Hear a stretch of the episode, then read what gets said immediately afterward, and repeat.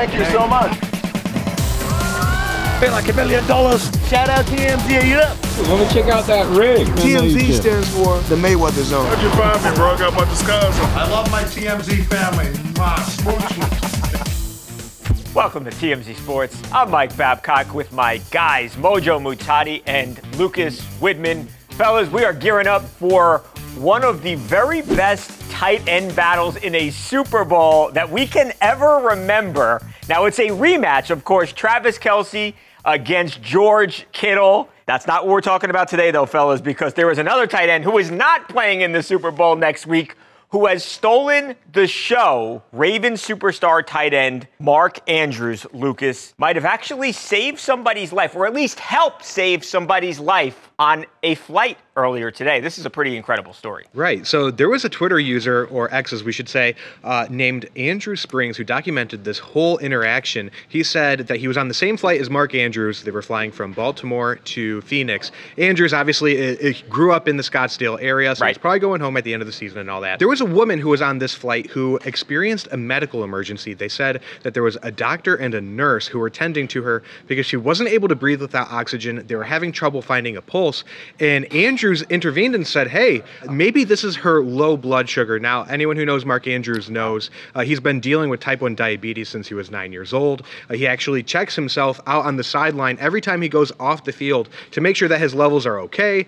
And, you know, he thought, hey, maybe this could be the issue here. And as it turns out, the woman was able to uh, make it throughout the rest of the flight and was tended to by paramedics who were waiting for them at the airport. Um, so it Wow. seems like Andrews really helped out here and was able to prevent a really catastrophic uh, incident. Yeah, no, absolutely. I think anytime you're talking about, obviously, you don't have to be a doctor when you don't have a pulse or you can't find a pulse, obviously, an incredibly dire situation. And for Mark Andrews, like Lucas said, he would be able to recognize that this potentially could be the issue as somebody who has, like Lucas said, has, has dealt with this for almost all of their life. Incredible, absolutely remarkable. It's unclear exactly who did what, but by all accounts, Mark Andrews was really heroic on this flight. As a matter of fact, we got a quote from Mark through his team. They sent this to us. Here's Mark Andrews. In addition to the fast acting flight attendants, the real heroes are the nurse and doctor who also happened to be on the plane. Thankfully, they were able to provide the woman the quick assistance she needed. So, Mojo, it sounds like he's being humble, as you would expect if you know anything about Mark Andrews. But again, from all accounts, this guy really played a big role in this woman surviving the flight. Absolutely, Babcock. I mean, he definitely played a big role. I mean, sure, I'm sure the nurse and the doctor and the flight attendants all helped out here, and Yeah. it was absolutely a team effort to, ser- to save this person's life. But without Mark doing what he did, it sounds to me like this person would not have survived that flight. So calling him a hero is absolutely the right term. And I, I'll point this out too, Babcock. This could have come at massive risk to Mark Andrews personally because what if he was wrong? What Right. what if that wasn't it? What if he served as a distraction and, and wasted valuable seconds, minutes that they could have used to save this person?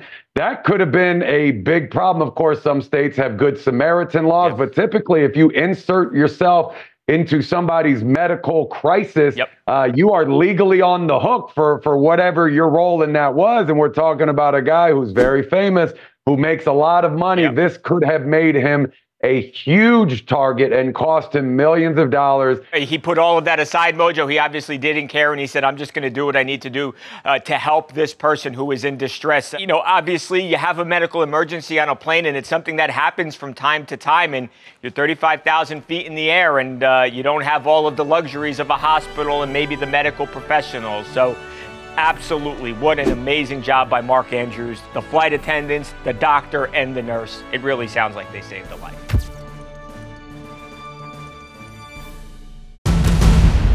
All right, guys, moving on to the story that Lucas has been waiting all day for. It's the story that drove his wardrobe choice this morning.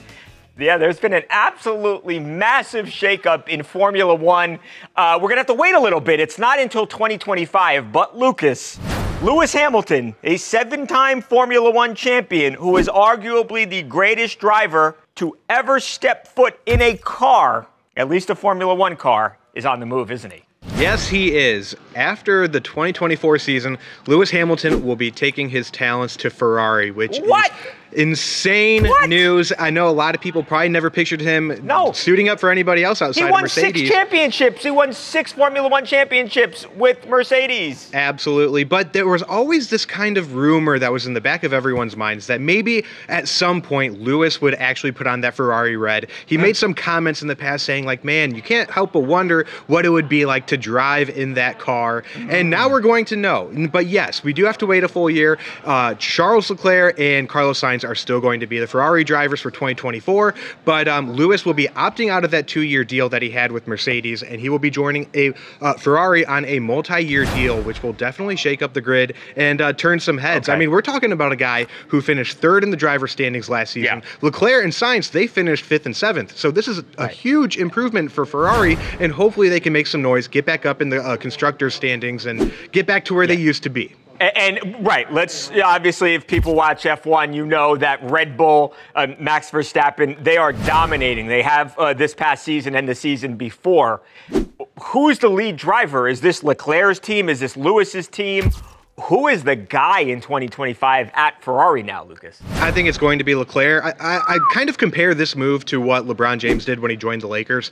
Uh, if you look at that squad that he had, I mean, they weren't contenders. They weren't very good. It took a little time for him to get, you know, back to competitiveness in the purple and gold. Uh, I think Lewis just really wanted to have Ferrari on his record, on his resume, and uh, experience that because really, I'm, I, honestly, overall, in the past, his um, Ferrari is that organization that you want to drive for. I know recently they haven't been great at all and they haven't been doing anything, but I think Lewis really wanted to to put that on his resume and experience it before he retires. Mojo, did you see there was a couple of years ago, there was an indication that Lewis had an affinity for Ferraris, maybe not on the racetrack, but we actually had some video right, we're watching right here. Uh, this was in the Hollywood area in LA.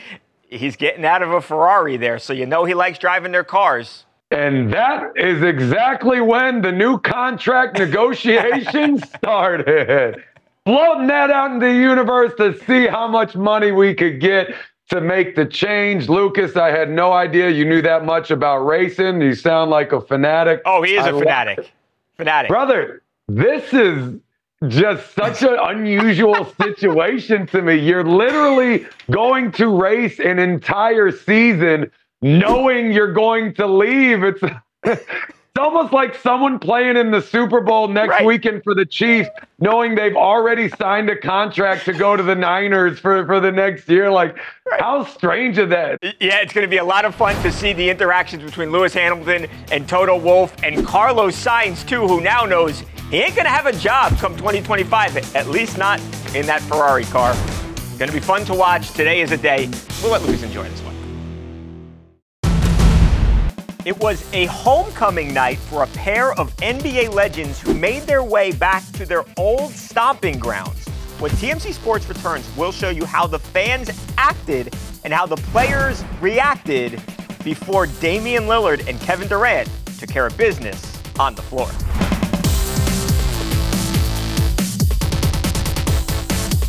Looking for a super offer for Super Bowl 58?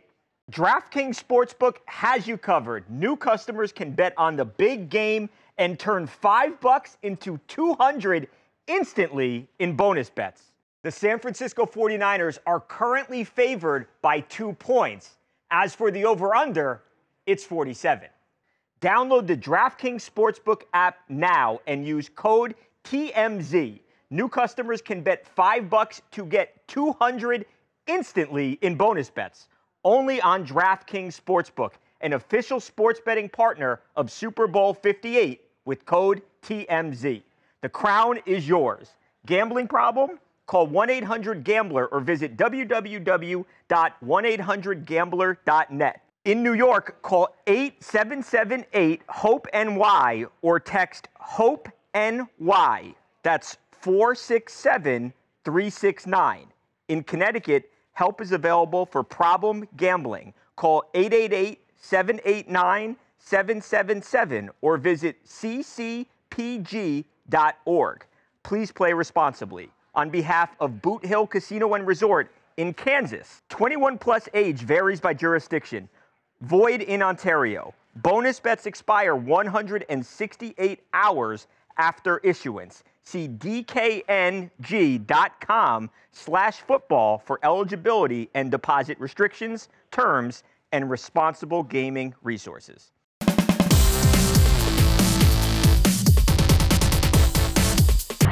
Guard 6'3 from Weber State,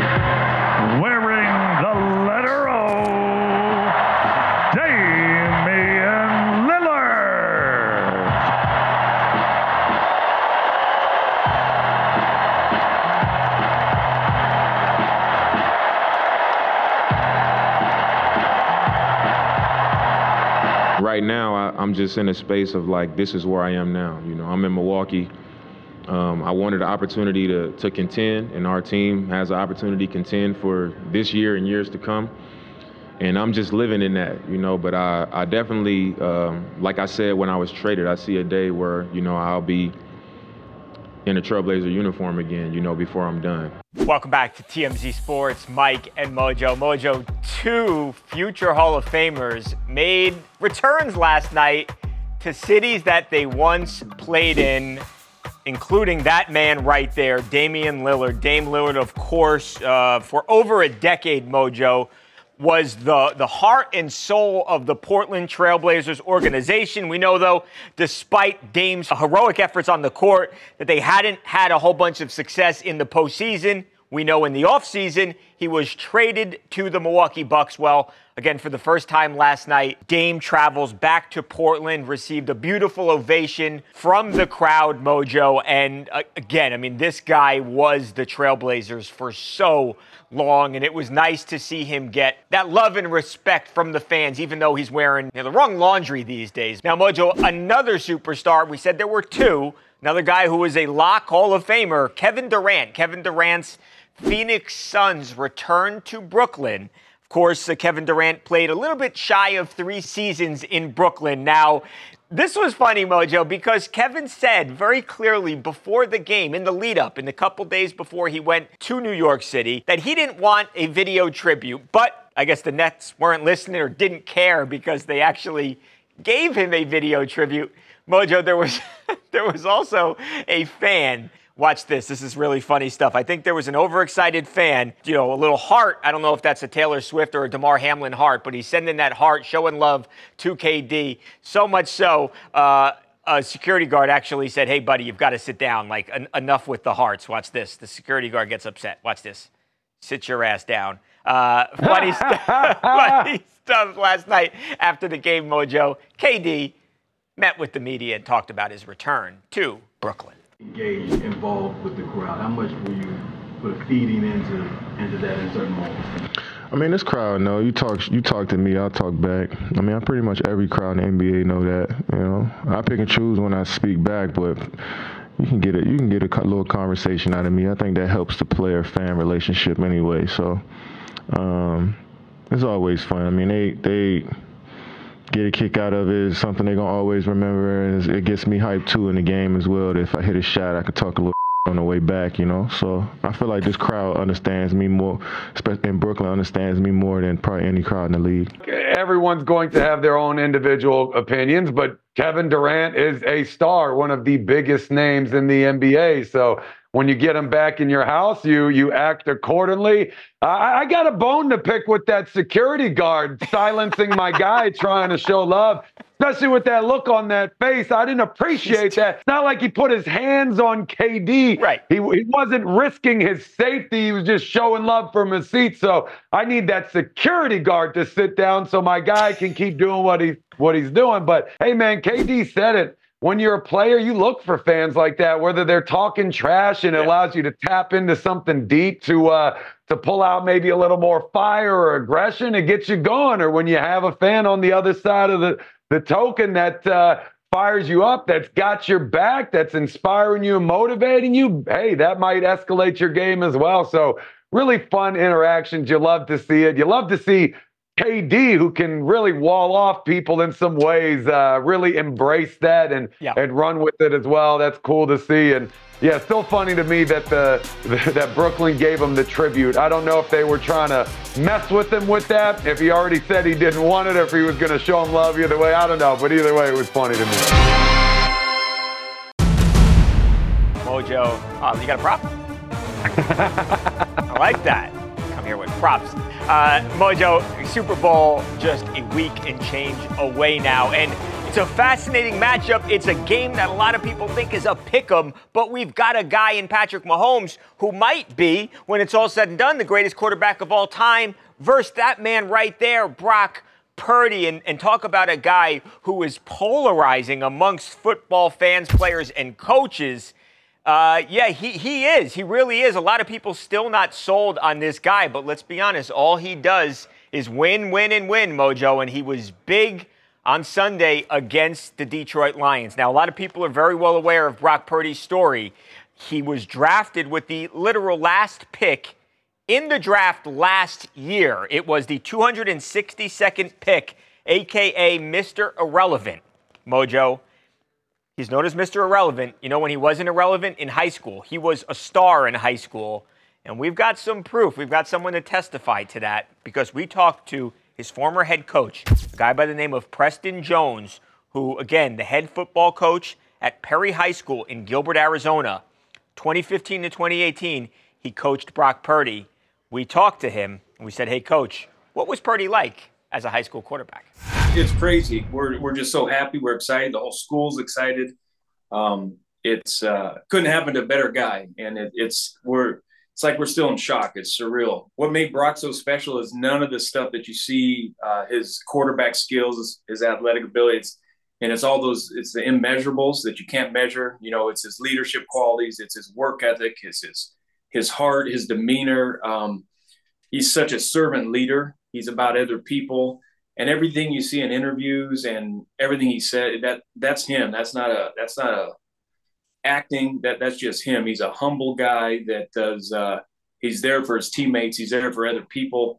And uh he's just he's just real quiet and goes about his business but is able to speak up when it's needed as well. Mojo, it doesn't sound like he's changed a bit since high school. And just to give you some stats to back up what coach is saying there, senior year, Brock Purdy completes 65% of his passes. He throws for over 4,400 yards and 57 touchdowns to only nine interceptions. By the way, also has over 8,000 rushing yards, 10 touchdowns. We saw those legs on display last week against the Lions. He had some really timely runs in the second half. And I mean, I, get Mojo. Uh, maybe he's not Patrick Mahomes, but this kid can play quarterback if you ask me, and, and clearly if you ask coach as well. Oh, absolutely. I think the word of Brock Purdy is starting to spread and pick up. I think Yeah. there are less and less haters by the week. I mean, his game is just absolutely undeniable. What a season he's had, and he's taken it all the way uh, to the Super Bowl. Love when you get to sit down with a high school coach and hear their thoughts on how a player was way back when. I mean, how cool of a situation for a coach too. I think there's something like 16,000 high school teams. So when you can be literally one of two coaches of the players in the Super Bowl, the quarterbacks in the Super Bowl, I mean, that's just an, an awesome thing. Mojo, it's an awesome story. I think this is what makes sports so great. I mean, obviously, it's fun to watch the stuff on the field, but you've got so many great storylines heading into this game. And if Brock Purdy was ever able to beat Mahomes and to go from the 262nd pick, the last guy selected, absolutely no hope for this guy to ever even be a starting quarterback, no less win a Super Bowl. He's able to do that. I mean, write a better story. You, you literally couldn't make a better story up. I, I cannot wait. About eight, nine days away. We're closer and closer. Rolls off, no good. Rebound Gillis. Chris Collins is out livid. He's been tossed out of the game by Courtney Green, and this game is over. And it ends with Chris Collins getting ejected from West Lafayette.